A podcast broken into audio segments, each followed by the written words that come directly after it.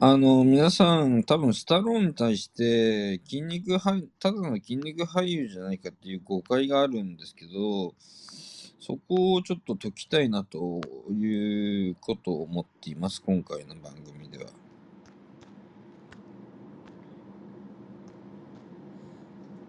はい、というわけで8時になりました。はーい。桜さんよろしくお願いします。はい、よろしくお願いします。はい。えはいーっと、このルームはですね、えー映画大好き編集者の米田智彦と、はいどうぞ、幸はい。福岡インデペンデント映画祭のスタッフの幸倉の映画放談のお時間です。はい。えー毎回一本の映画を取り上げて、えーそれについて語っていって、あとは、えー最後の方、えー20分ぐらいですかね、質疑応答と、あとまとめと、えー次回の宣伝と、はい。というところでいきたいなと思っています。あと、はいこういう映画を取り上げてほしいとかね、うんうんそういうリクエストとかもあるといいかなと思ってます。そうですね。はい。はい。と、米田さん、今日のお部屋ですね。うん今日は記念すべき第1回目ということで、はい。今日のトークテーマをご紹介ください。じゃじゃーん。じゃあ行きますね。はい。じゃじゃん。Thank you.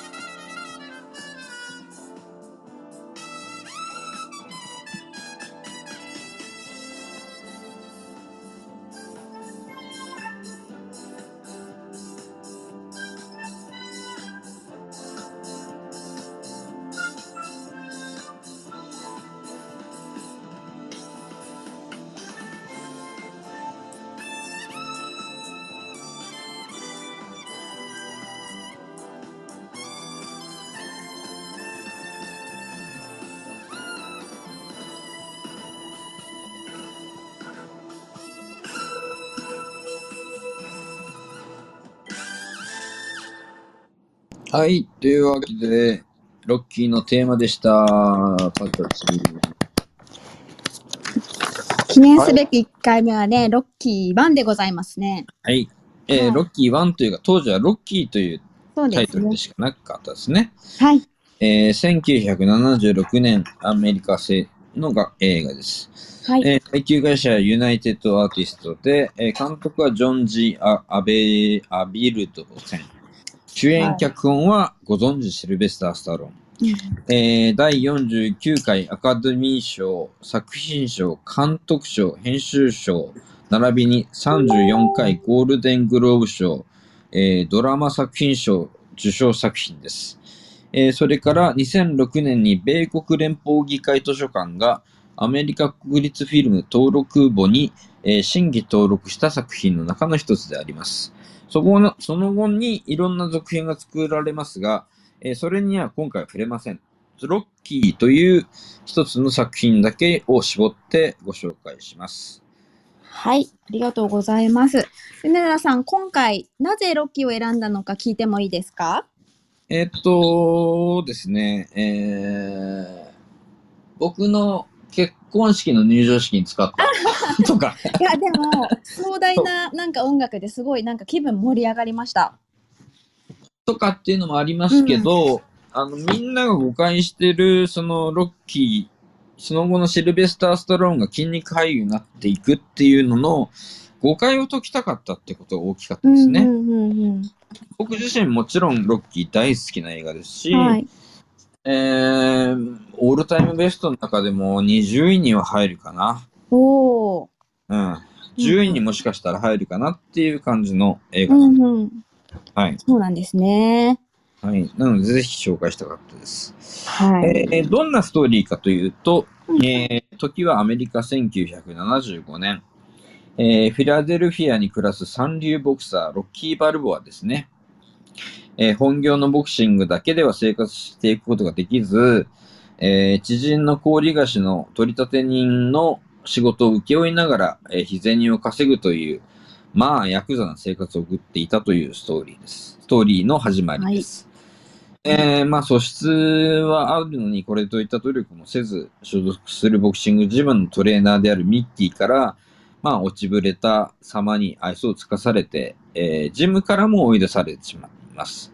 そんな自堕落な生活を送っていたロッキーにも生きがいがありました。えー近所のペットショップで働く女性、エイドリアンの存在ですね。えーロッキーは、えー精肉工場で働く親友のポーリーの妹であるエイドリアンに恋心を抱きます。そして毎日ペットショップへ足を運んで話しかけるものの、えー内気でですね、人見知りが激しいエイドリアンとはなかなか打ち解きません。そんな妹に好意を寄せてロッキーをポーリーは、えーまあ、感謝してたんですね。で、ロッキーとエイドリアンの不器用ながらも距離を縮めていき、やがてお互いになくてはならない存在になっていくという、まあ、て、あの、舞台はですね、ボクシングっていうのを使ってるんですけど、これ、うん恋愛映画でもあります。そうですね。はい。うん。うん。そして、えっと、いろんな、えーテーマを抱えた映画でもあります。うんえー、それで、その後の展開ですけど、まあネタバレになっちゃうし、ロッキー なんかネタバレにしてもいいですよね、もう。大丈夫です。はい。えー、アメリカ建国200年歳のイベントの一環として開催された世界ヘビー級タイトルマッチで、世界チャンピオンだったアポロ・クリードが、えー対戦相手、えーの対戦相手が負傷してしまうんですね。で、プロモーターは代役探しに奔走するんですけど、そんそんな時にアポロが全く無名の選手っていう戦うと、と叩くっていうのはどうだっていうアイデアを出すんです。そこに、えー無名選手にアメリカンドリームを体現させることで、世界、世間の話題を集めて、自分の懐の深さを知らしめようという魂胆だったというのがアポロです。そしてアポロはロッキーがイタリアの種馬っていうユニークなニックネームを持つっていう、それだけでですね、対戦相手に指名するんですね。そうなんですよね。なんかペラペラってめくって、これがいいとか言っちゃうんですよね。そうなんです。で、スパーリングだと思っていたロッキーは驚いたんですけど、まあ、世界王者とジムを追い出されてるヤクザ家業のロッキーですからね、両者の実力の差は歴然としていることは、まあ、明らかで、えー、まあ、人気獲得工業を成立させたいアポロとかプロモーターは、まあ、なんかロッキーを説得して試合が決定してしまうんですね。うん。まあ、こんなこと今じゃありえないと思いますし、僕、むしろでも、まあ、これ、実はモデルがあるんですけど、ちょっとそれはい長くなるんで言いません。で、えーっと、そのポーリーですね、エイドリアンのお兄ちゃん。兄ちゃん、はい。ポーリーがスポンサーを名乗り出てきたりとか、あと、ジムのミッキーもですね、えー、まあ、マネージャーになるっていうふうに言い出したりとか、あと、ロッキーが愛するエイドリアンが、いやロッキーに決して、えー孤独ではないということに、えーロッキーの愛情でだんだん気づいていくんですね。で、自分の、には確かに、えーじ人生の目的とか愛、えー支えてくれる人たちがいるというふうに、エイドリアンはなんとなく、えー感じていきます。えーそして、ロッキーはもう今までに経験したことがないような過酷な特訓に励みます。えー次第に、えー実力も高まってくることを実感し、フロリア、フロリダフィア博物館の階段を駆け上ってガッツポーズします。あのシーン有名ですよね。すごい有名ですよね。あの美術館のシーン。すごあれい。、あれフィラデルフィアに行った人みんなするそうです。なんか今はロッキーの像があるっていうことで、そうです、そうです。はい、私は行ったことないんですけど、ちょっと行ったら私もやりたいなって。フィラデルフィアは行ったことないんですよね。ニューヨークがあるんですけど、あちょっとフィラデルフィアに用はないんで、それ以外に。いやいや、ロッキーがいますから。はいはい。ぜひ。で、えーっと、まあ、試合前日、まあ、めちゃくちゃな練習練習するんで、まあ、有名な、あの、卵生卵を連発で飲んでいくとか、えー肉、えー精肉屋の、あの、うんこう、冷凍室に入って肉をパンチで叩くとか、はい。そういう練習したりとか、まあ、リング上で片腕で腕立て伏せしたりとか、うんまあ、そういう練習をしていって、体を鍛えていくロッキーなんですけど、試合前日の夜に絶対に勝てないっていう風に、ちょっと弱に入っちゃうんですね。そして、えーエドリアンは心配をします。えーもし、15ラウンドの最後までリングに立って、立っていたら、自分がただのゴロつきではないことが証明できるっていう風に話して、試合への意気込みを新たにするというのが前日までです。そして当日なんですけど、えーまあ、無名のボクサーと世界チャンピオンのアポロが戦うんですけど、戦うわけで、あの、ボクシングっていうのは賭けがあるんですね。えーまあ、アメリカっていうのはスポーツに賭けが必ずあるんですけど、えー賭け率は50対1です。だいぶすごいですね。はい。10対1です。ほぼ誰も、えーロッキーの勝ちを予想していなかったと。うんで、満員の観客の中、ついにゴングが鳴りますと。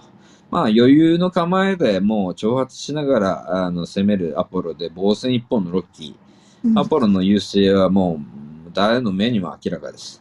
うんですが、えー油断したアポロの隙をついて、強烈なパンチを打ち込んで、なんと最初のダウンを奪ったのはロッキーです。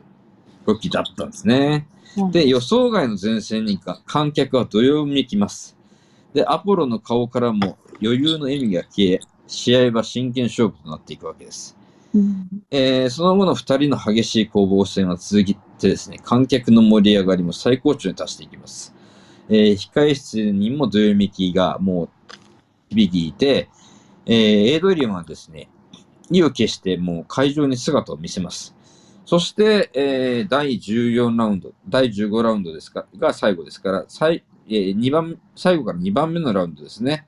アポロの強烈なパンチを食らったロッキーはダウンをし、これで終わりかと思われましたが、えーそれを見たエイドリアンも思わず顔を背けちゃいます。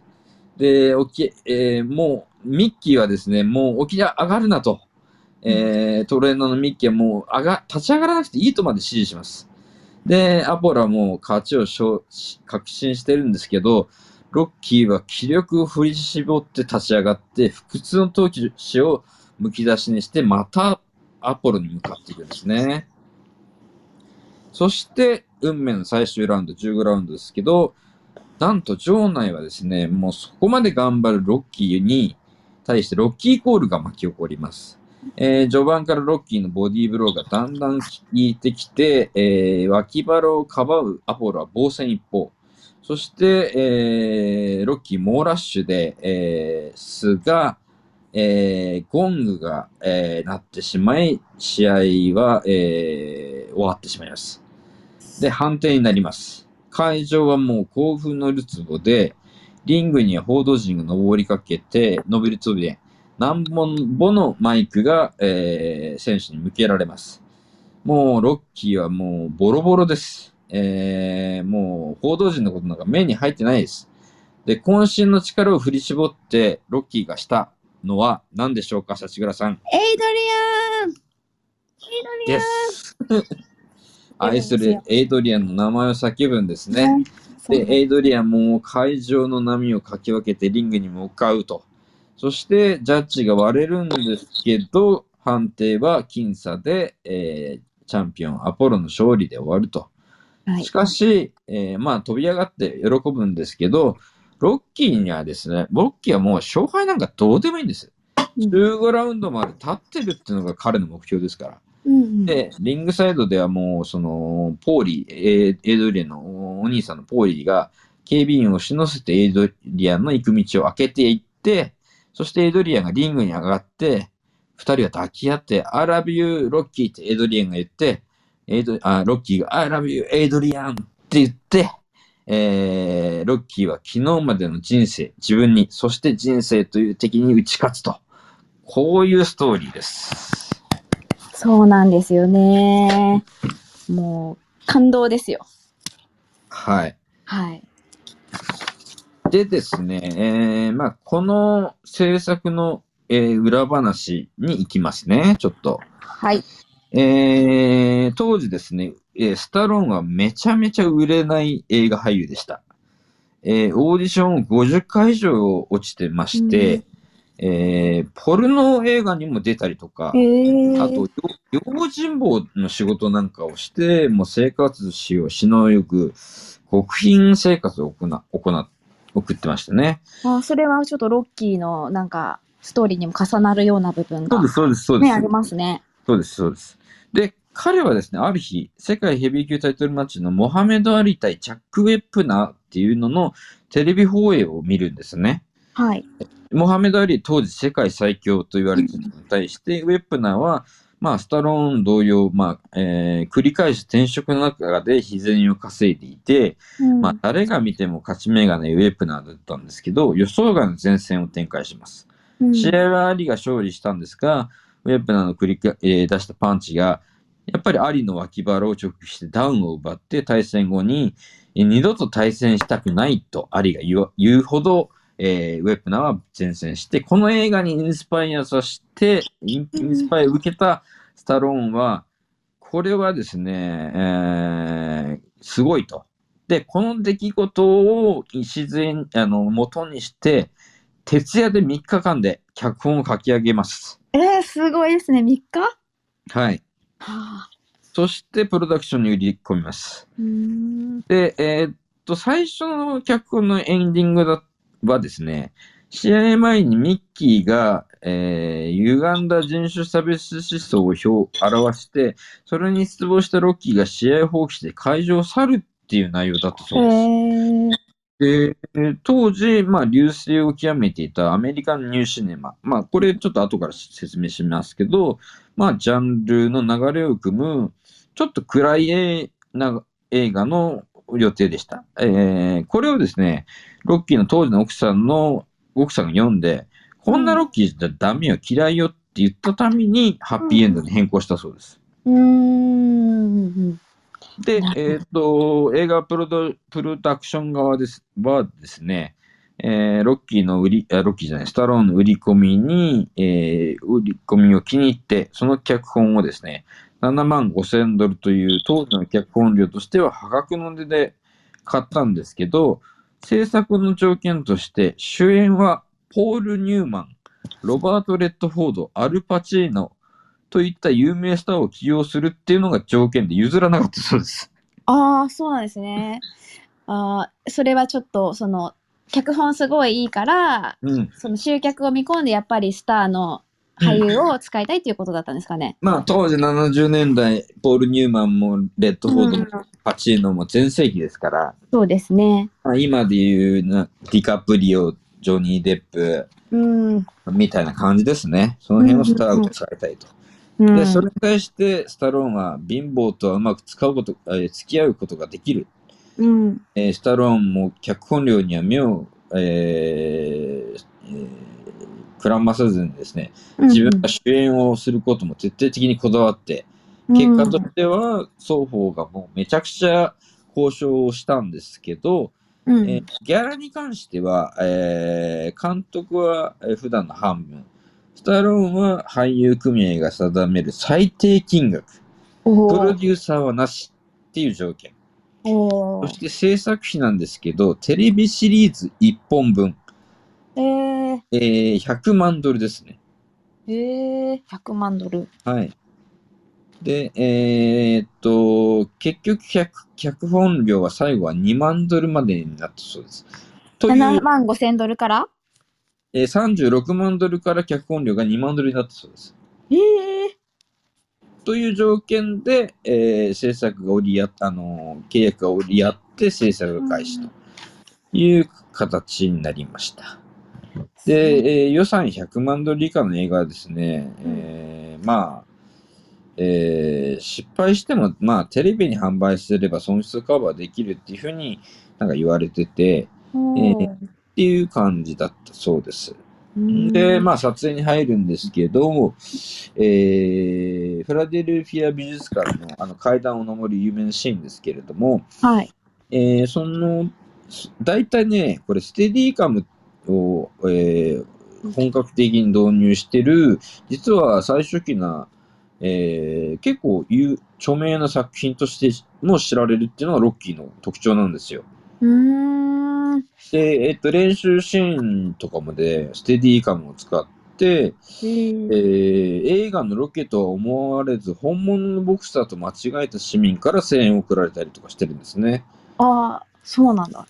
で、特に有名なんですけど、あの、フィラデルフィアの貧困街をですね、うんうんロッキーうんうん。がロードワークで走るシーンって覚えてますか、幸村さん。あ、はい。あのーちょっと中華街みたいなとことか走ったりとか、と、うん、ちょっとますよねバラック街みたいなところそうそう、なんか市場のところバーって走ったりとか、リそれでンゴもらったりしてましたよね。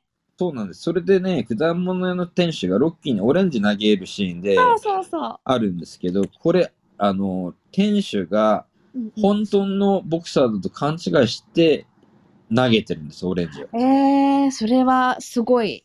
なんで、か、それをそのまま映画に使用してるんですね。えー、アドリブっていうことですよね、じゃあ。はい。完全にでですね、えっ、とボ、ボクシング映画で、世界ヘビー級のチャンピオンのアポロが出るっていうことで、うんえー会場を満員にしなきゃいけないじゃないですか。そうですね。で、超低予算映画ですよ。うんうんうんこ。れどうやって観客エキストラで入れたか知ってます？いや、知らないです。あれもすごい不思議だったんですよ。うん。え、米田さん、知ってるんですよね？もちろん えっとですね、えーっと、観客のエキストラにフライドチキンをははフライドチキンあげるっていうチラシを貼ったんです。フィラデルフィアに。うんうん。で、だい、あのーストリートで暮らしてる人とか、えー貧しい人がフライドチキンた無料で食べられるんだったら行くよっつって、えーっと、それで観客が満員になったんですよ。えー、でも私もフライドチキン食べれるんだったら行くかもしれない。で、最終、えーさ撮影の最終コーナーではですね、まあ、うんうん。えっと、フライドチキンっていうだけで来てるんで、あの、うん統制がか、あの、エキストラの統制が保てずですね、うんうん。指定していたララストシーンを実は撮影できなかったっていう、え ええー、そうなんこういうですか。裏話もあります。えー、あの、うん15ラウンドするじゃないですか。はいはい。なんかすごい長いですよね。で、めちゃくちゃ長いですやっぱり今の今のボククシングは全然そんな長くないですからね、当時そうですよね。はいはい。で、あのまあ、1ラウンド目は、まあ、アポロもロッキーも、まあ、そこまで打たれ合ってないんで、綺麗な状態じゃないですか。で、15はいはいラウンド目とかだと、すごいお互いボコボコになってて、はいはい。そのシーンってなんかどういう風に撮ったのかなって思ってて、15ラウンドって結構長いから、うんまあ、そこの場場面だけ切り取って撮るっていうのもそのフライドチキンで集めたんだったらちょっと難しいんじゃないかなっていう今思ったんですけどはい。この辺行きますか、そこ。はあええい行く行く行きます。聞きたいですか？聞きたいですよ。皆さん聞きたいですよね。えっとですね、これね、えーお予算がないんで、うん。えー、1ラウンドから取れないんですよ、要は。うんうんうんうん。これね、逆から取ったんです。逆っていうのは15ラウンド目から撮るということですか？15ラウンド目に負傷した特殊メイクをして、うんうんうんで、だんだんその特殊メイクをは剥いでいくんですよ。ええー、それすごいですね。ね、逆方向に逆方向に撮影してるんです、これ。ああ、それだから、うんうん。あの、成り立ったんですよ。なるほど。フライドチキンでも。フライドチキンでも。だから最初、多分最初の、僕の予想ですけど、最初のあの、観客の異常な盛り上がりは、ただでフライドチキンが食べられるっていう盛り上がりだったんじゃないですかね。いやでも私もその場にいたらまあすごい盛り上がりますよ。フライドチキンやったーってなると思います。はい そうなんですね。えすごい。でも考えましたね。いや、だからもう、スタローンはこの、この一一作に人生かけてますから、あもう当時30歳超えて、売れない俳優、もう後がない。あ、うん。もう、本当にこれでしか、もう、俺の人生、もう立ち上がれないとういんう感じで、もう人生をかけた一作だったんですね。で、制作のは後の、あえっと、公開の後の反響なんですけれども、うんうん。えー試写会を見た人たちは全くの無反応で、えー、終了すると足早に退席したと。えー、で、もうこれにもうスタローンめちゃくちゃ落ち込んでですね、お母さんに、まあ俺はやるだけやる、やったよと答えてうん帰ろうとして席を立ったと。うんうんするとですね、うん実は出口前で退席してた監督たちが集まってて、うん。万来の拍手でスタローンを迎えたっていう、実はそういう感動裏話があるんですよ。えー、それはもうスタローン感激ですよね。だから映画関係者、映画監うんうん監督者、うんうんえがこの映画を見てやっぱ感動したんですね。うーんうんだからそれで、えっと、ちょっと先に出て、本人が出るのを待って、それで待って拍手で迎えたっていう、えー、裏話があるんです。それはちょっと感動しちゃう話ですよ。うん。うん。で、まあ、もちろん公開当初は無名俳優の書いた脚品、あ脚う本のん B 級ボクシング映画で、うん。すし、えー、まあ、全然期待はゼロ。ほぼほぼゼロです。うん。ただもう、口コミで映画がどんどんどんどん広まっていきます。えー、みんなやっぱり感動するんですね。うんうんうん。それで、瞬く間に全米で1億ドルの興行収入を記録。えー、さらに、えー同年の第49回アカデミー賞で、なんと作品賞を獲得しちゃいます。えー、それはすごいですよね。ね作品賞。で、国内外の映画賞においても、うん。群を抜く数で映画賞を受賞しています。えー、で、まあ、ロッキーがですね、生きがいを持てずにさまよい続ける日々から一夜にして栄光をつかんだように、えー主演と脚本を担当したスタローンも、全くの無名俳優から、えーロッキーの大ヒットでですね、一躍スター座に上り詰めるという、これ、なんていうかな、スタローンもそうだし、ロッキーもそうだし、こう二重写しみたいな、そうですね。こういう映画だったんですね。だからもう、ロッキーであり、スタローンでありっていう、これ、スタローン1って言ってもいいようなそうですよね。ですね。うんうん。うん。で、あの、僕がね、一番好きなシーンはね、あの、エイドリアンとロッキーがデートするシーンがあるんですけど、スケートリンクでデートするんですよね。ああ、はいはい。で、ちょっとエイドリアンが不器用にスケートスケートをするんですけど、そこにちょっと優しくロッキーが話しかけたりとかして、まあ、プラトニックなあの感じで、あの、ニューヨークニュあ、フィラデルフィアのスケートリンクでちょっと遊んだりするシーンとかね。うんうん。可愛らしいですよね。いいですよね。うんうん。なんかあンの、ロッキーが、うんあの、エイドリアンが働いてるペットショップに行ってこう話しかけたりするシーンとかもすごい可愛いなって思って。で、エイドリアンメガネかけててシャイだからね、もう全然、最初は相手にしないんですけど、だんだんだんだんロッキーのあのアプローチに、愛情にこう、心を開いていくんですよね。うんうんうんそうなんですよね。で、えっ、と、当時のですね、アメリカの時代状況っていうのもちょっとあってですね、うん。うんと、アメリカの映画界はですね、ベトナム戦争への軍事介入をキーにして、したアメリカ軍ですね。を、ちょっとですね、そこに対するカウンターみたいなものがあって、それで生まれてくるのがニューシネマ。これね、実は、あの、和製英語なんですよ。あ、そうなんですね。えっ、と、英語ではニューアメリカンシネマですね、正確に言うと。ニューアメリカンシネマ。はい。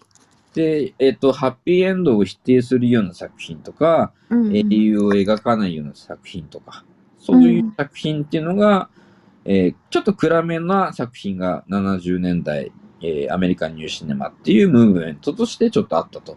うんちょっとインディーズ系が多かったですね。あーそうなんですね。うん。うんうん。で、えースタローンっていう人のちょっと生い立ちもちょっと話しましょうかね。はい。えーっとですね、40 1946年生まれですから、えー今、えー75歳。えーはい。ということで、えー生まれは、えーマンハッタン、ニューヨークのマンハッタンの、うん。です。えー父方はシチリアルーツのイタリア系アメリカ人ですね。えー美容師さんだったそうです。でお母さんはロシア系ユダヤ人およびフランス系アメリカ人のハーフで、うん。元ダンサー、先生術師というして有名なジャッキー・スタローンさんだったそう。ジャッキー・スタローンって全然知らないですけど。うんうん。で、弟のフランク・スタローンさんは歌手兼俳優として、なんか活躍してるらしいですね。全然知らないですね。うん。うんで、えっ、と、一人目の奥さんとの間に生まれた長男のセイジ・スタローンさんも、映画監督、脚本家、俳優として父と同じ道を進むんですけど、2012年に心臓発作で亡くなってますね。ああ、若くして。うんうんうん。そうだったんですね。で、スタローンはですね、まあ、うんまあ、ニューヨークで育つんですけど、うんえー9歳の時に両親が離婚したことをきっかけに、うんえー不良になっちゃいます。うん。で、えっと、小学校から高校までですね、14の学校から奉公処分を受け、で、えーそこでですね、えー暇だったんでしょうね。母親の経営するボクシングジムで体を鍛えてたそうです。あ、そうなんですね。うん。で、この頃に、えー映画ヘラクレスっていううん。のを見て、うん。あれ？米田さん？んなんか声う聞こえてない。あ、聞こえますか？あ今ちょっと声がね、途切れてた。あ、今聞こえてます。はい。はい。で、高校を卒業した後ですね、あ、なんはいかプラフォネなんだよな。大丈夫？聞こえる？あ、聞こえてます。聞こえてます。あ大丈夫ですえースタローンは高校を卒業した後、なんと美容師の学校を進みます。えー、そうよく、これ意味がよくわかりませんけど、うん。で、しかも中退してます。はい。一年発起したと思いきや、うん。うん、中退しそれでそれで、その次はアメリカンスクール・オブ・スイーツランドっていうのところ、スイーツランドなんで、いスイスのアメリカ学校なんでしょうかね。に、はい体育の奨学金を得て入学して、そこで演劇学び、みえー、始め、ううんん。それからアメリカ、あ、だからスイスの大学校ですね。うんうん。レザンにあるっていうので、スイスの学校はい。はい。それでアメリカに戻ってマイアミ大学の演劇部に入って3年間在在籍して、脚本家を志したんですけど、また中退。うん。うん。えー授業料の支払いが困難となって中退で、えー23歳でニューヨークに戻って俳優を目指したと。うーん。いいですね。えー、結構やっぱ俳優は自分の中でも向いてたって思ったんでしょうかね。そうですね。やっぱ体鍛えてた時点でちょっとやっぱ俳優になりたかったんじゃないですかね、10代後半。ああ、うんうんうん。あそうかの、要はその、アメリカンドリームじゃないけど、うん、体一つでこう、夢がつかめるっていうね、うんうんうんそういうところもあるので、うん。うん。だから、学歴もないし、うんなんかすぐうん美容師ややってもやめるみたいな、いう人だったらしいんで、やっぱ本心は俳優になりたかったんでしょうね。うんうんうんうん。で、えー俳優にはなるんですけど、全く、えーオーディションに受からず、えーうんえーポルノ映画、 The Party at Kitty Stud's、子猫と種馬のパーティーっていうのに出ます。まあここでも種馬が活躍するような があの内容っていうことですよね。はい。はい。めめちゃめちゃ貧乏だったそうです、当時は。うんうんうんうん。でその後も何人、えー何作かなんか映画に早くで出てたりとか、うんあとブロードウェイの小劇場にの舞台に立ったり、あとはお金が本当にないので、うんえっ、と、ボディーガードですね。なんかで、うんえー日銭をか稼ぐ極貧生活が、えー続いたと。あとは、まあ、あまりにも、あの、典型的な、あの、イタリア人顔ですよね。うんうんイタリア移民顔なんで、うん。やっぱりその正統派の、まあ、レッドフォードとか、あうあいんうのとは違う顔なんで、やっぱ落ちるわけですよね、オーディション。うん。で、1974年に出演したブルックリンの青春っていうのの演技が、うんちょっとね、評論家の目には止まったそうです。ブルックリンの青春？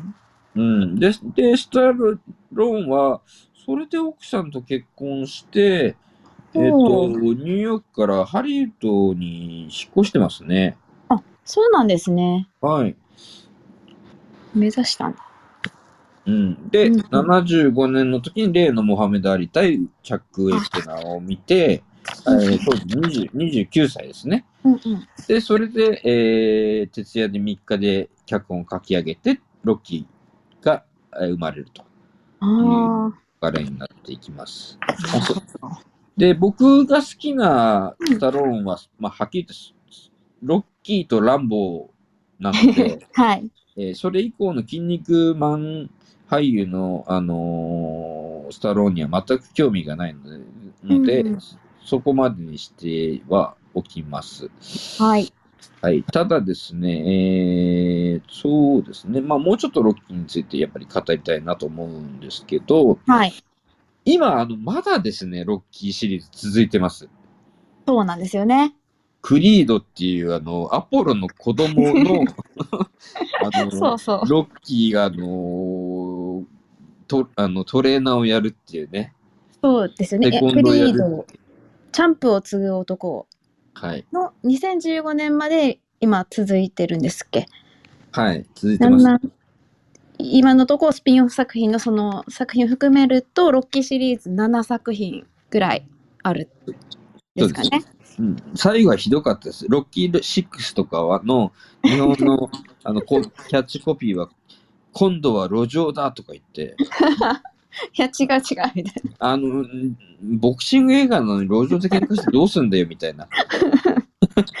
そうですよね。その、その辺は見てられなかったです。はっきり言って。うんうんうんうん。あの、スタローンはすごい綺麗な奥さんと結婚してるんですけど、あの、ふ浮気がバレて離婚して、あの、ものすごい慰謝料払っちゃって、貧貧乏になっちゃって、それで、あの、映画を撮り続けなきゃいけないっていう、そういうことだったんですね、実は。ああ、そうなんですね。まあちょっとそのような事情もあられるということですね。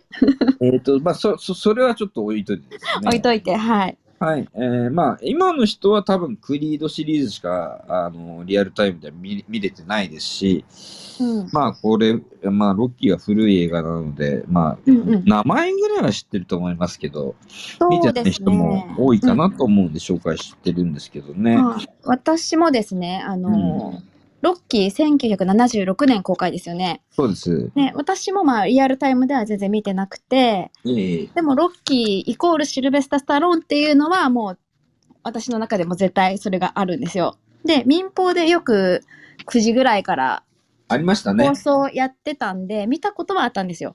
うん。だからその劇中の有名なシーンありますよね。例えばまあ有名なシーンで言うとさっきのあのフィラデルフィア、えー美術館のところを駆け上がるシーンとか、はいあのエイドリアン叫ぶシーンとか、まあはい音楽ですよね。はい。そういうのは知ってるんですけど、ロッキー自体をちゃんと見たことがなかったんですね、今まで。うんうんだからね、今回ちょっとね、あの、見たんですよ。うん。うんうん。うん、見ました。どうでした？かそれがですね、もう、ロッキー優しいんですよね。うん。優しくないですか？もうさっきもあのね、米田さんも言ってたけど、エイドリアンに対する、うん。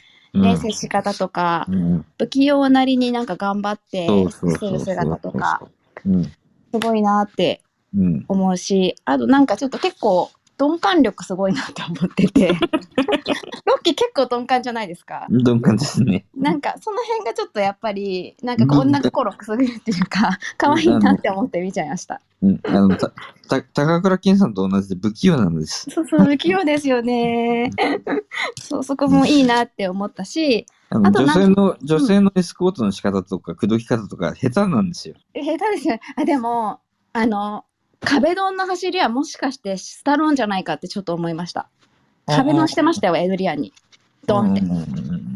なんで私はちょっとそこでキュンときましたね。うんですので、えっと、まあ皆さんロッキーをですね、ボクシング映画ってまあ思ってると思うんですけど、うんこれ実はやっぱり、えー恋愛映画ですし、うんうんもう一つはですね、貧困移民の、やっぱり、えー、は成り上がりっていうかな、そこから這り上がっていくっていう、アメリカの、アメリカンドリームみたいなうんうんうんところも、やっぱりそういうところのテーマの映画っていうふうに僕はやっぱり思ってますね。うんうんそうですね。なんか、すごい夢がある映画だなとは思いますね。やっぱり。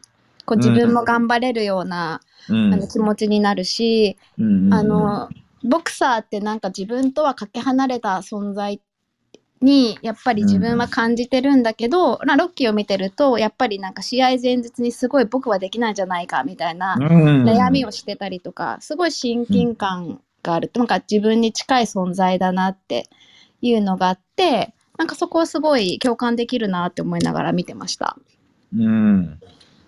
だから、まあ、アメリカンドリームっていうのはよく言われますけど、うん。持つものが持たざるものへの、まあ、気まぐれとか、慈悲でしかないみたいなことをね、あの時アポロがロッキーではなくて、うん。あの他の対戦者を選んでいたら、果たしてロッキーは人生に打ち勝つことができたかとか、いろんなことを想像してしまうんですけど、うん、アメリカンドリームっていうのは何だ、何だったんだろうなとか、うん。こう、まあ、過剰な競争とか貧困とか格差を生む、そのアメリカっていうものも、ここの中で描かれてますよね、やっぱり。うん、そうですよね。それをね、なんかあの、シルベスタ・スタローンが、その、脚本を3日で書いたっていうところも、うん。ちょっとやっぱすごい、あの、本当に自分がゴロつきでないことを証明したんだなっていううん。ことをちょっと、あの、さっき米田さんの話で思いましたよ。うん。あのー僕ね、この結局アポロに負ける、負けたけど、俺はた最後まで立ったっていう、うん。そこにもう、その時に僕はもう号泣でしたね。うん。ずーっと立ち上がりますもんね。でめちゃくちゃ最後打たれますからね。うん。はいでも、まあ目をね、切ってくれって言って。はい。はい。目がは腫れ上がってるから、うんミッキーにもう目をカットしてくれとまで言うんですね。目が見えないからそ。はい。もうそこもちょっともう血がパーンと飛んだりしてですね、もう痛い痛いって私も思いながら見てるんですけど、まあね、それはね、エイドリアンももう顔染めた、背けたくなるようなね、痛いシーンなんですけど、やっぱうんエイドリアンのために、自分のために立ち上がる、ね、うんロッキーがすごい素敵だったなと思います。うんうんあの、子供の頃からね、あの、有名な作品ですし、どんどんそのロッキーが、あの、むちゃくちゃな相手と戦っていくんで、えー誤解されてる方も多いと思うんですけど、うん。あのロロロッキー1とは僕は言いません。ロッキーというこの映画の本当に、なんていうかな、素晴らしさと、あみずみずしさと、あとは、えーイタリえーフィラデルフィアっていう町大都市の、そのイタリア系移民のどん詰まりの生活みたいなところ、そこからやっぱり這い上がっていくっていうようなところ。そして、その、途中で拳を交えて、ロッキーとアポロが、少しなんていうんかな、友情とまで言いませんけど、うん、少うんしこう、なんか僕はコミュニケーションみたいなものがあったような、そういう感じも印象としてあったんですよね。うん。うん。アポロ自体も、まあ、言ったら黒人じゃないですか。そうですだからそこのあたりの、そこでちょっとこう、お互いにこう感じるものがあったのかなとか、うん。そういうのはありますよね。はいはい。うん。あとね、米さん、私ちょっと気になったことがあって、はいはい。トレーニングを始めるときに、うんうん。コンバースのオールスター入って走ってるんじゃないですか。あれね、足痛くなんないのかなとか思いながら見てたんですけど、ああれスポンサーついたんですかね？いや、あれは、えっと、本当に、あの、あの、あと、なんか、パジャマみたいな、あの、うんやつしてるでしょう。うん、来てますね。あれね、ロッキー、っていうか、スタローンの私物なんですよ。え、コンバースも？多分そうです。あ、そうなんですねあ。の、衣装代もなかったんです。えー、だから、ロ普通に、あの、スタローンの多分寝巻き的なやつで、スウェットみたいな。そのまま、あの、フィラデルフィア走って撮影してるんですよ、これ。ああ、そうなんですね。はい。なんか、逆にそこがまあ嘘がないっていうか、本そうなんですそう物の自分っていうところが映し出されてるっていうシーンになってるんですね。うん。うんうんうんうんあと、あのー肉体作りのために、あのーグラスにこう、片手で生卵を割って 一気飲みするシーンがあまりにも有名ですけど、はい。あの、日本人にしたらですね、5, 5個、あれ5個一気って飲むんですけど、そうなんです。上ってななるんじゃないかなとうん。いう感じしますけど、うんうーんとね、アメリカではですね、えー日本のように卵の殻の洗浄殺菌を行ってないので、うん、生卵を食べるってことは非常に危険な行為ならしい。そうですよね。うんうん。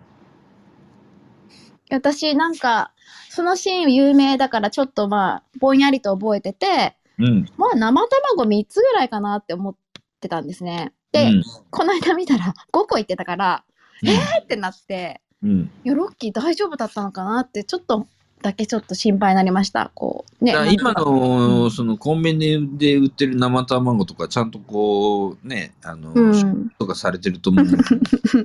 はい。そうですね。あちょっと昔は危険だったかもしれないシーンですね。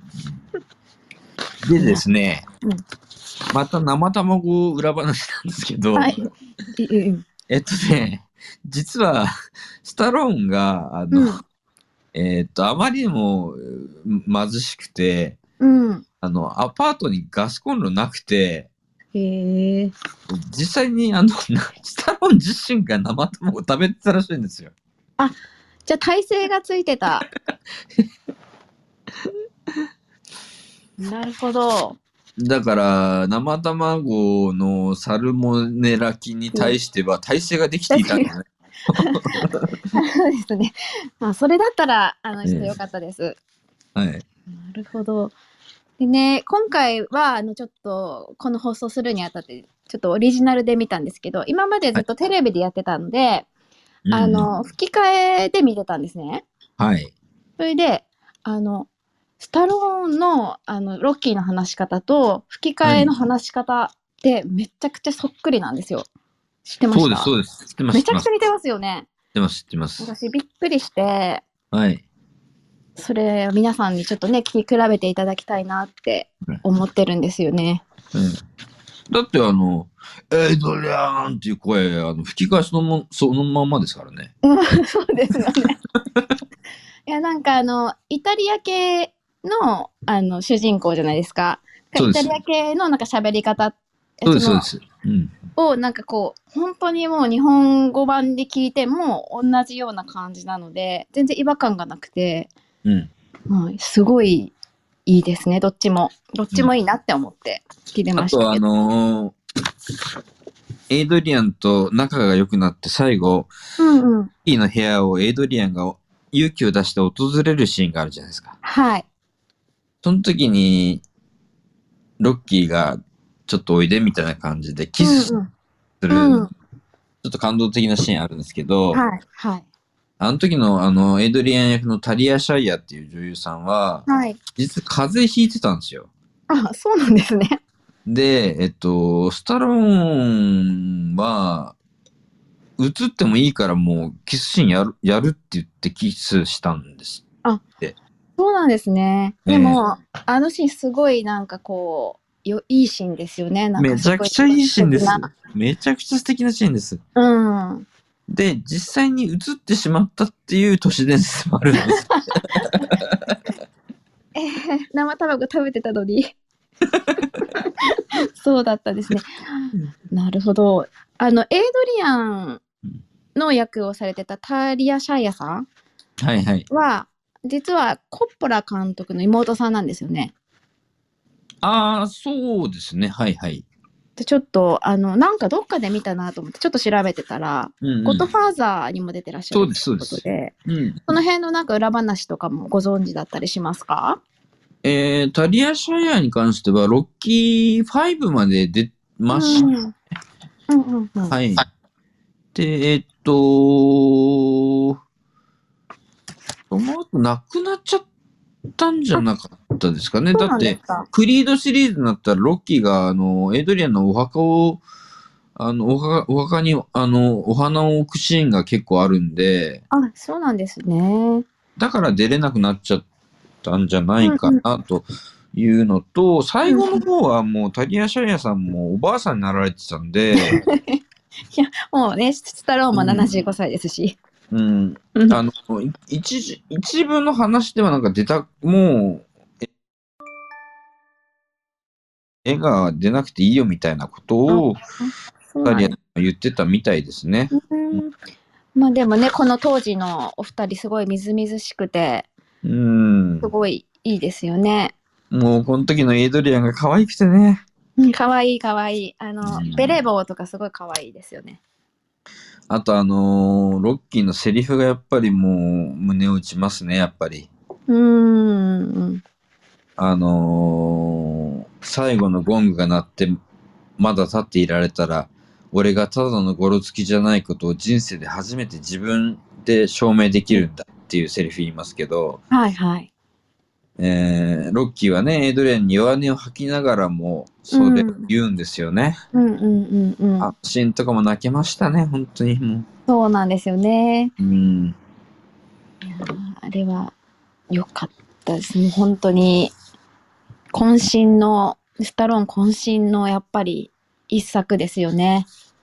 そうです。渾身っていうか、まあ人生をかけた一作なんで、重みがやっぱもう全然違ううんっていうか、うーん。そうですね。これね、あの、ユンダさん、イタリアの種馬っていうのが、うんあの、まあ、多分、皆さんご存知かなと思うんですけど、うん。あの、これだけちょっと一人歩きしてるっていうか、あるじゃないですか。はい、はい。で、あのーこれってやっぱり日本ではすごい流行ったんですかね？ちょっと私リアルタイムじゃないんであれなんですけど、まあ、イタリアの種馬ってなんか強そうな感じとか、なんか何かにつけてそう言っちゃうみたいなブームとかあったりしました？いや、これ僕もリアルタイムじゃない。僕3歳なんで、生まれてはいるみたいな。3歳なんでさすがに リアルタイムじゃないですよ。そうですよね。ええ そうですね。うん、なんかこれすごい、なんかもう、うんリングネームっていうか、なんかすごいのつけるなって思って、うんちょっとうん思ったんですけどね。そうですね。アメリカはなんかその、ミドルネームに、あのー総合格闘技の選手とか、ボクシングうんのい、あの異名を入れる結構うん習慣があって、うんうん。あのー例えばなんだろうな、えー、や、例えば日本だと山本キッドのりふみって選手がいましたけど、もう亡くなっちゃいましたけど、ああいう、こう、ミドルネームをね、入れる人が多多いんですよね。でそれをリングアナがあの言うっていうのは結構多いんですけど、で、アメリカの種馬っていうミドル、ミドルネームというかな、意味がうんね。うんうん、なんか例えば日本人の方とかだと「何話の何々」みたいなんとかそういううんああ、そうです、そうです。いった形ですよね。うんうえん、なるほど。いやでもねすごいそのやっぱイタリアの種馬っていうやっぱリングネームがすごいアポロの中で引っかかったっていうのはすごい良かったなうんうんうん。そうパラパラってめくってねそこが引っかかるんですからやっぱりロッキーもすごいリ いいリングネームだったんじゃないかなと思うんですけど。あのーこれお、女性が見るのと男性が見るのとで、やっぱり少し違うと思うんですよ。うんうんうんうんで僕は男なんで、なんていうかな、男が、男として、どうしても人生で譲れないものみたいな。うんうんうん、やっぱり、なんか死ぬまでこれだけは俺はやらなければ死ねないみたいな。うんそういうものが入ってる気がしますね。このだろうには。それは、まあ言葉にするとし陳腐になりますけど、不屈の精神とか、うんまあ、やるかやらないかっていう分岐点で、やるっていうのを選択する勇気とか精神力とか、うんうんあとはあの女性に対しての積極性、行動力、あとは思いやりとか気遣いとかね。うんうん。なんか男の人のなんかロマンみたいなのがすごく入ってるなーって思います。うんそうですね。うん。女性の幸倉さんは、どうエイドリアン視点でした？どうどうどうでしたか？ああそうですね。私はどっちかというとロッキー視点ですけどうんうんなんかエイドリアンってそこまでこうまあフューチャーされないことはないんですけどやっぱりロッキーの視線で、まあ、物語も語られていくのでうん。なんかこう少年ジャンプじゃないですけどあの友情努力勝利、プラスロマンスみたいなことを感じて、うん。まあ、そのねあのエイドリアンのお兄さんのうん。ホーリーとの友情だったとか、うん。ミッキーとのそのミあミッキーですよねマネージャーになる、うん。ミッキーうん。トレーナーですね。になるミッキーとのその師弟関係みたいなところだとか、やっぱり勝勝利に向かって勝利はしなくてもその自分が努力に努力してそのうん。自分の勝利をつかむまでの過程だとか、そういうところをなんかこう丁寧に見せてくれてうん。そこはすごくあの共感できる部分があるなって、うん。まあその女性に対するね思いやりとかもそうなんですけどやっぱそこら辺がやっぱ私はあの、うんいいなと思いながら見てました。あの、ボクシングって競技は、あのートレーナーとか、セコン、まあトレーナーとかですね、すごいやっぱ重要なんですよね。うんうんうん。で、無名のその、不良を、その、世界チャンピオンまで育て上げる名伯楽みたいな人がやっぱどの時代もいて、うん例えばまあ、みんな割と知ってるかな？マイク・タイソンとかもそうですし、あはいはい。マイク・タイソンももう本当に悪ガキで、うんうんえーもうすごい手に負えなかったんだけど、その才能を見込んだトレーナーがうん育て上げて、やっぱりもうね、せき80年代、90年代半ばぐらいまで、マイク・タイソンの黄金時代がありましたけどね。はい、そうですよね。うん。マイク・タイソン、あの、なんだっけ、うんろくでなしブルースっていう漫画ありますよね。はいそれも、あの、主人公が前田タイソンっていう名前なんですけど、そうですね、そうですね。うん、マイク・タイソンから撮ってるとかもあるし、うんやっぱなんか結構いあの知ってる方は多いからインスパイアされてね、そういう漫画もできたりだとかそうそうしてそうそうるので。なんかこれね、あの、汗臭いスポコンドラマと、スポコン、うんスポコン映画っていうふうに思ってほしくないなと思って、今回挙げた、あの、うん取り上げあるんですよ。そうですよね。やっぱりね、人生についての映画だと思うんですよ。うんうんうん。そのどんだけ人生苦しくても、どん底に味わっても、えー自分を奮い立たせて戦う、戦って、か、んま、勝てはしないけど、や、や、とにかくやりきるんだと。うんうん。そのメッセージなんですよね、やっぱロッキー。うんうん。そうですね。これ、いろん、どんな仕事やってる人でも、どん、な、何かと戦ってる人でも、みんな当てはまるテーマだと思うんですよ。うん。うん。だそこに僕はもうか、いつも感動しますね、やっぱり。そうですね。本当に。で、やっぱり人生は戦わなきゃいけない部分、場面って必ずあるじゃないですか。はい。うん。だけど、そこで、ま、負けるかもしれないけど、俺や、やるんだっていう、その、うん。挑戦？うんうんうん。あとは、どん底なんだけど、自分を、えー誰も応援してくれないんだけど、自分で自分を奮い立たせてうん。戦っていくっていう、立ち上がっていくっていうこと？うんうん。うん。そして、えっと、どんなに苦しい戦いでも最後までやりきるっていうこと？うんうんうん。っていうのをこの映画はすごく教えてくれますよね、やっぱり。そうですうね。んうん。で、あと音楽もね、あの、やっぱすごいいいんですよね。音楽ね、みんな多分知ってると思いますよ。うん。あの、劇中に流れるいろんな曲もね、結構僕は大好きで、ロッキーのサウンドトラック買っちゃいましたね。あ、そうなんですね。はいや、でも、さっき初めて最初から最後まで聞いたんですけど、すごいいいですね。い。いいんですよ。これ流れると盛り上がりますね。はい。ね、あの、こう自分を奮い立たせるときにロッキーの音楽かけるとすごいいいかもしれない。だから、あの、スタローンが言いたかったのは、努力すれば報われるとか、そういうことじゃないと思うんですよ。うんうんうん。このスタローンが言いたかったのは、もう、結果とか成功することじゃなくて、やっぱその負けるかもしれないけど、トライすること、挑戦すること、うんうんや。ってみること、それのいなんか尊さっていうのを、なんかこの映画で描いてるんじゃな、描いていますよね、やっぱり。そうですね。うん。うんそして、、誰もやっぱり味方がいない。まあ、エイドリアン味方でしたけど、うんうんうんまあ、まあ、かける50対1っていう、うんうん中、でも、それでも俺は人生かけてやるんだと。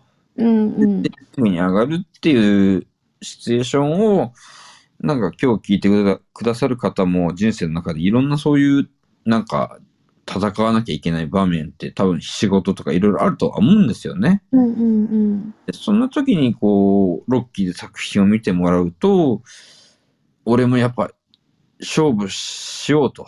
負けてもいいけど、全力出して勝負して、みたいな、うんそういう気持ちにさせてくれてる、させてくれる映画なんで、うんうんうん、なんかそこは見てもらえると嬉しいかなと。そうですね。うんはい。まあ76年の制作なんで、まあちょっと古いですけど、うんうん僕はもう全然古さは感じないですけどね。そうですね。あまり古さは私も感じなかったうんですね。うん。あの、ボクシングシーンも入念、あの、入念に、その、やっぱりスタローンとアポロはかなり練習してて、リアリティを、うんやっぱり相当やったビデオとか YouTube で見たことありますね。あ、そうなんですね。うん。うんうんうん。いやーさすがですね。なんか低予算で作ったって聞いてたんで、うん。でもなんかこう、映画見てると、え結構お金かかってるんじゃないのみたいな感じもしたので、全然その低予算の映画っていう印象も全くない感じです。うん。ないですよ。僕もね、うん低予算っていう映画は全然なかったです。ないですよね。見たと初めて見たとき。うん、びっくり。うん。うん、うん、うん。そうですね。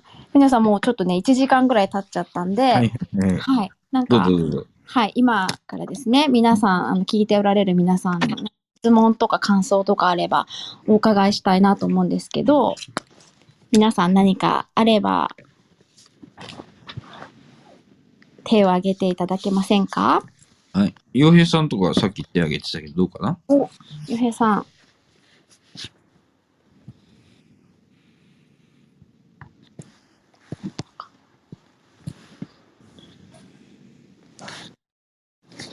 お。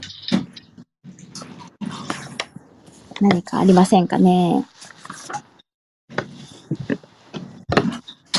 あと、第2回はあれを取り上げてほしいとか。そうそうそう。ないですか？みんな聞き戦かな？うん。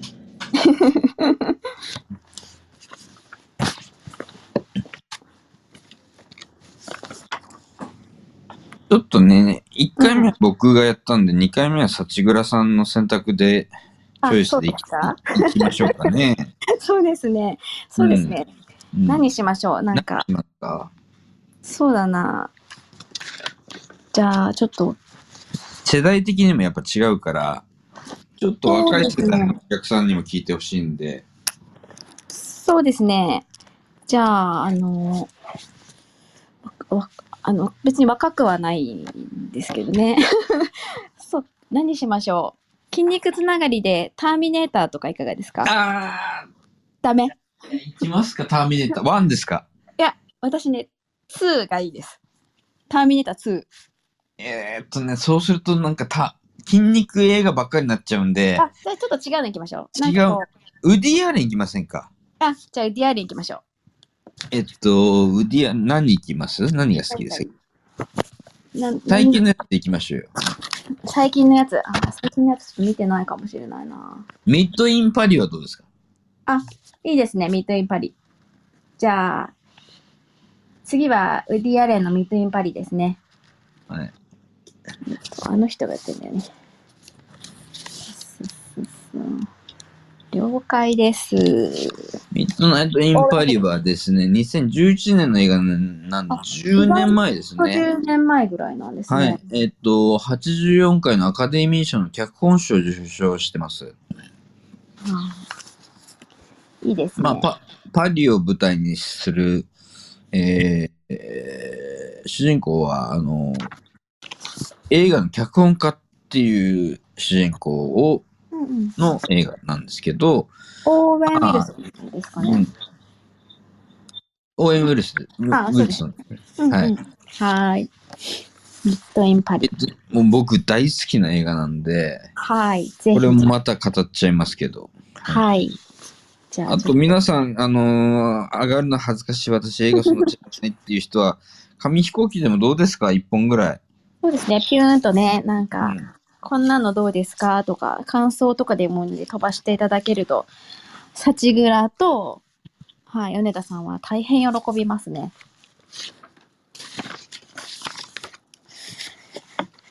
うん。まあまあ、来週はウディアレンということなんですけど、うん。うん。まあちょっと、まあ今日のまとめ的なところやりますか。そうですね。まあまあ、なんかちょっとまず、幸倉さん、幸倉ちゃんのうんうん。感想とかどうですかね？そうですね、ちょっと、私、あの、やっぱロッキーイコールシルベスター・スタローンなんですけど、やっぱりシルベスター・スタローンってやっぱ筋、なんか私の中で三大筋肉俳優の一人なんですよ。それはね、間違ってないです。あ、じゃないですか？よかった。あの、まあ、スタローンとシュワルツェネッガーと、うん。まあちょっと、セガールあたりうん。ぐらいの感じのちょっと筋肉俳優、三大筋肉俳優の中の一人だったんですけど。いやもう、それは、それ、それは間違ってないです。間違ってない。よかったです。よかったです。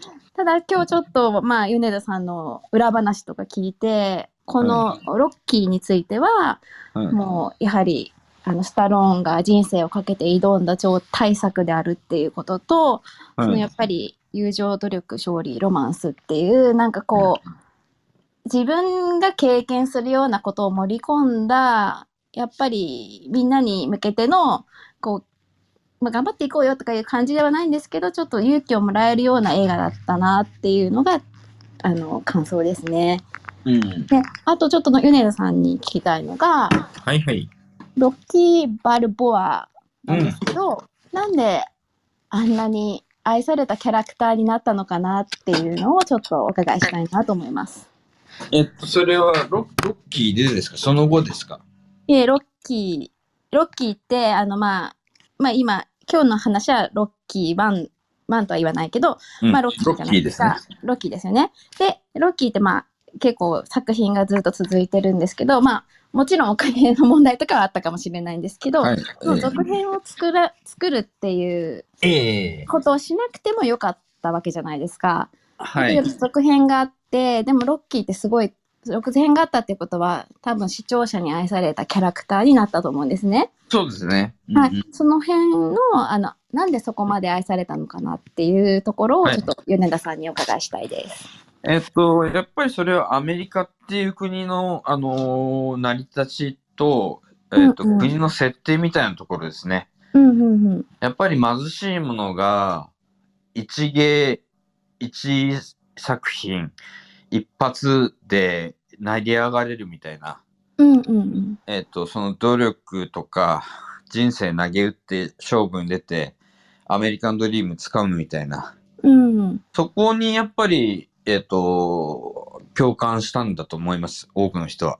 うんうん。で、特に、特にボクシングって、うん。やっぱり肉体だけで、その、自分を表現していくわけですから、うん。うん、なんていうかな、その絵描きさんみ、絵描きとかミュージシャンとかと違うわけですよね。うんうん。ギターを使って作曲するとか、うんうん。棒を使って絵を描くとか、うんうん。そういうとも、そういうのとも違って、本当、まあ、グローブとシューズだと、あとは肉体だけでやっていくんで、うんうんうんそ、その持たざるものが、どうやってこう、アメリカンドリームをつかむかうん。うんうんうんって。いうところに多くの人がやっぱり、アメリカでは憧れたんだと思うし、やっぱフィラデルフィアの貧困街に住んでたロッキーが、その一夜にしてスターになって、で、アポロの再戦がロッキー2なんですけど、うんうんうん。で、やっぱり、その まあそっからちょっとひどくなっていくんですけど、まあ、まあロッキー3になったらもう大豪邸に住んじゃうんですけど、うんうんうん。だからアメリカンドリームっていうのを、その暗いアメリカンニューシネマの映画が多かった中で、うん。まあ、ロッキーも決して明るい映画ではないですけど、そうですよね。うん、アメリカンドリームっていうところと、アメリカのその貧しい人たちに希望を与えたっていうところじゃないでしょうか。はい、ありがとうございます。そうですよね。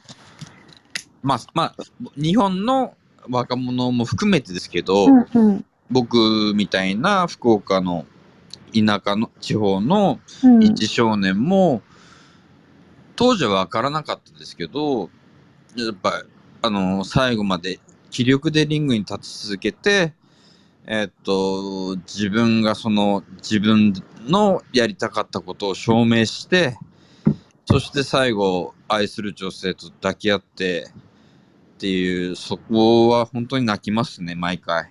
うんうんうん。そうですね。書きました。ありがとうございます。はい、じゃあ、総評はそんな感じで、はい、そうですね。じゃあ、宣伝タイムでいきましょうか。はい。皆さん何かなんか飛行機とか飛んでませんか？大丈夫ですか？あ、ちょっと飛んできたかな。えー、もし飛んでたら何か紹介していただいてもいいですか？ちょっと待ってくださいね。はーい。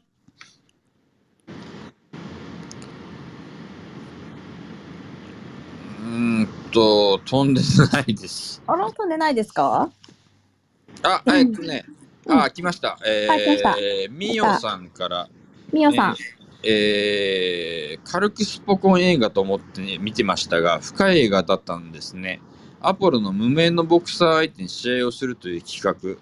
今 YouTube で竹原さんや 朝倉未来さんのような格闘家が素人相手にスパーリングする企画なの、企画の走りだと思いましたと。い なるほど。なんかそこからインスパイアされてるんですかね？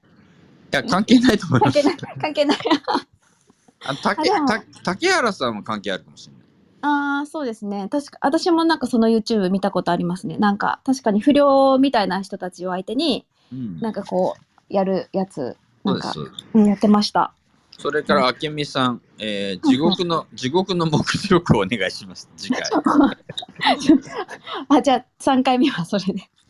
3回目地獄の目視録いきますか。ましょうねまあまあ、まあまあ、これも名作名作ですけどね。はい。えー、他、リクエスト等ないですか？あれば、あの、米田さんか私に、あの、飛行機を飛ばしていただければと思います。はい。じゃあ、ちょっとそろそろ告知タイムいきますか？はい、告知タイムいきましょう。はーい。じゃあ、私からいいですか？じゃあ立倉さんからどうぞ。はい。えっと、私、今ちょっと福岡インディペンデント映画祭という映画祭のスタッフをしているんですけど、こ今年ですね、あの、10月に開催しまして、そこで、えーの、インディペンデント映画として、あの、上映した宮田バスターズという映画が、えー10月、11月20日から12月3日金曜日まで、池袋のシネマロサにて上映されております。えーっとですね、人間の人々の安全を守るべく宇宙生物と戦い続けていた中小企業の均衡がテクノロジーの進歩によって崩れ始めたというあらすじになっておりますのであのインディペンデント映画ですがあのとても楽しい作品になっているのでよかったら池袋の方行かれる方はぜひご覧になってください。それから、あの、いぜひ僕を審査員にしてください。あ、そうですよね。あとですね、宮田バスターズ、実はあの宮崎美子さんが出演されておりますので、あのインディペンデントの映画なんですけど、ちょっとそういったあの女優さんとかも出てらっしゃるので、よかったら見ていただきたいっていうのもあります。あと米田さんもね、あのインディペンデント映画祭のあの審査員にぜひ。あのう本当地元福岡のね、そうですよあの映ね画。に貢献貢献したいんで、僕も。はい。ぜひぜひよろしくお願いします。はい。はい。米田さんの方告知ありますか、はい。えー、前、えークラブハウスの番組ですけど、えー平日朝7時半からピアニスジャズピアニストの山口美恵子さんと30分の、まあ、トークショーみたいな感じでやってます。うんえーたまに、えー山口さんがピアノ弾いたりとかもして、まあなんか日々のどうでもいい話もしますし、真面目な話もしますしっていう、まずあ朝朝の30分番組があると。それから平日の8時半から、えー世界のニュース早め深読みっていうルームがあってですね、えー、ほ他、え4人のジャーナリストとか専門家の人と僕で、えー世界のニュースの、えー解説をやっています。えー僕はだいたいカルチャーとかテクノロジーの担当として、えーニュースの解説を1日3本から4本やってる感じです。はい。それから、えー毎週火曜日8時からは、えー映画放談をはい。毎週やりますと。はい。それから、えー毎週木曜日20時からは今度は音楽放談という部屋で、えー先週から始まったんですけど、毎回一組のアーティストを紹介し、語り尽くすっていう感じで、えー先週第1回はイギリスの、えー伝説的なバンド、えーザ・スミスと、えー一組しなかったんですけど、アメリカの、えーなんていうの REM でしたね。REM っていう、また伝説的なバンドを紹介しました。はい。えっ、と、音楽講談の第2回は、えー一大旋風を巻き起こし、あっという間に亡くなった、えーカート・コバーン率いるニルバーナと、えーその後に続くオルタナティブロックというのについて1時間話したいと思います。はい。それから、えー、各週金曜日、また20時からですけど、えー、元、えー、総合格闘家、プロの総合格闘家の、えー、東大卒の、えーレえーレジェンドファイターの辰巳宇宙さんと、総合格闘技、えー総合格闘技砲弾という番組で、うん総合格闘技について語り尽くします。これも第1回もうやっちゃいました。はい。えーっと、大体90年代の、えー総合格闘技黎明期について大体話しました。うんで、あとは、えーっと、そうですね、えー僕は、えーファインダーズというウェブマガジンの編集長やってて、えー世界のいろんな話題とか、あとはテクノロジーの話題だとか、あとは面白いことをやってる人のインタビューだとか、あとはクラブハウスで有名な、えー、小玉直也さんっていうアースウォーカーズっていう NPO 法人の代表の方なんですけど、うん福島の子供を、えー宮崎に連れて、米田さん、ちょっと音声が途切れちゃいあ、ました。途切れましたか？はい。あの、小玉さんの後ぐらいからです。小玉さんっていう方がいらっしゃるんですけど、はい。小玉さんがその福島の子供たちを、えー宮崎に連れて行って波乗り体験をさせたりとか、あとドイツに連れて行って海外の体験をさせたりとかっていう NPO 法人の活動をされているので、えー彼の、えー連載もファインダーズに載っています。ので、ぜひ見てください。そして、えっと、小玉さんの第3回の、えー K1 の、え3回、えーチャンピオンになったレミー・ボーニャスキーとの、えー開口の話がですね、なんと21万、22万 PV の大ヒットを飛ばしまして、えーえー小玉さんの連載も盛り上がってきたので、ぜひ読んでください。他にも、えー連載時には水道橋博士さんだとか、いろんな方がいらっしゃるんで、えー面白い内容になっていると思うんで、えーぜひ読んでください。それかはら最近あの映画水俣について、えークラブハウスで結構僕は宣伝してるんですけど、はいえっと、映画水俣の主人公の、えーユージン・スミスという写真家の奥様である、えーアイリーンさん。えーアイリーンさんが、えー日本でこんなひどいことが起こってるから、えー友人、写真を撮撮って、えー世界に伝えてくれないかっつって、アイリーンさんが友人を、えー熊本の水俣まで連れてって、友人は3年間記録撮影をするんですけど、えーそのアイリーンさんに僕は取材申請を今しています。なので、それが通れば、えーそれがファインダーズにも載りますし、えー可能、向こうが許してくれるんだったら、クラブハウスで中継もやりたいと思ってます。はい。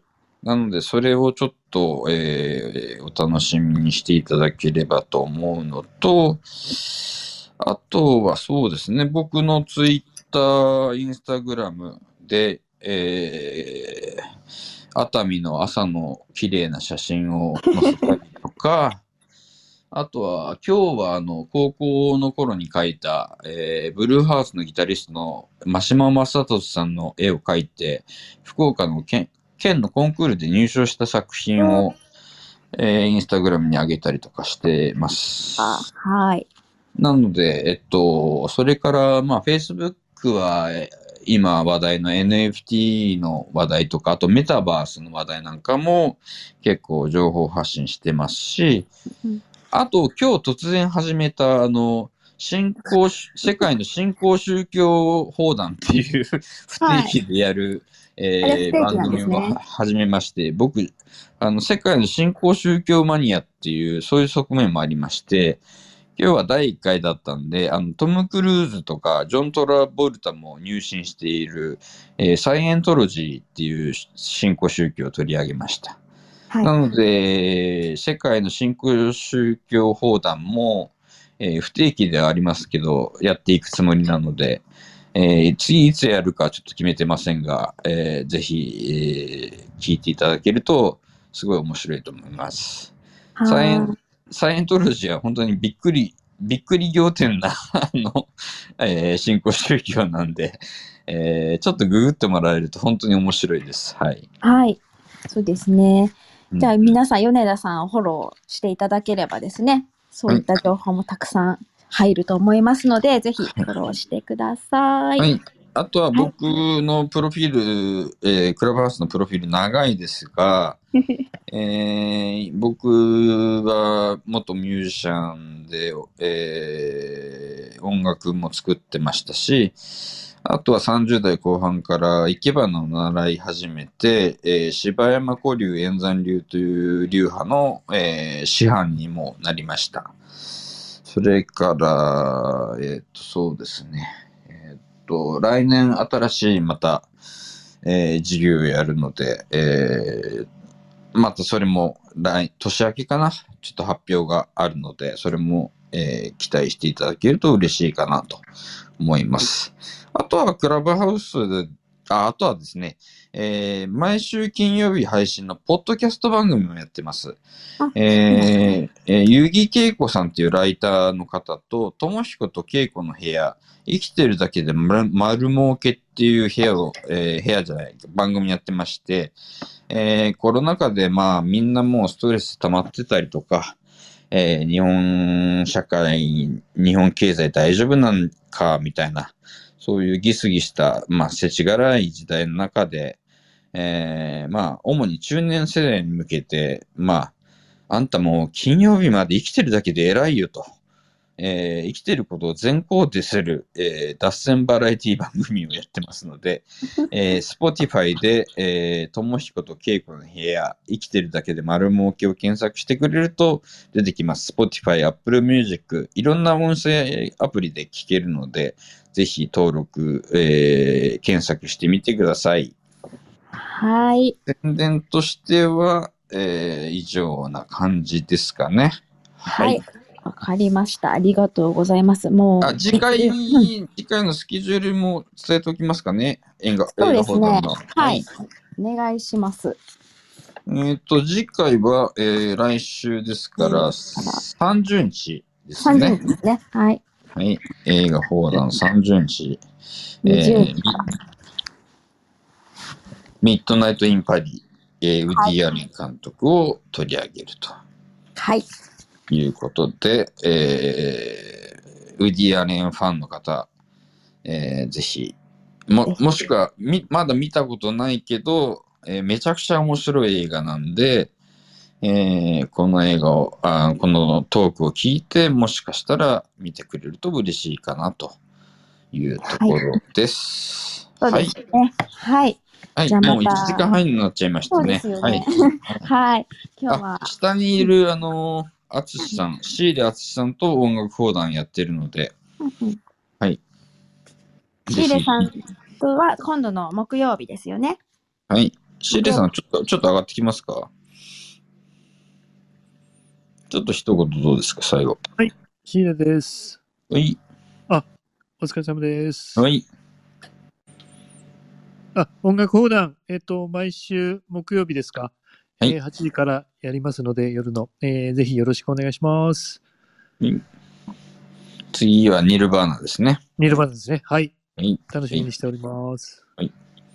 今日、ロッキー聞きました？えっ、と、いや、あの、ちょっと途中から参加なので、あの、あれだったんですけど、あ非常にいいループだと思いますので、またぜひ聞かせていただきます。はい。はい。ありがとうございますあ。りがとうございああます。と、福岡インディペンデンインディペンデント映画祭っていつあるのかとか、その辺の情報も最後。あ、はい。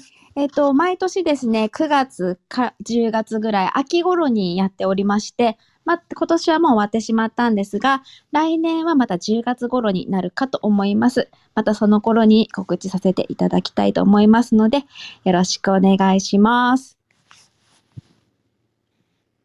以上です。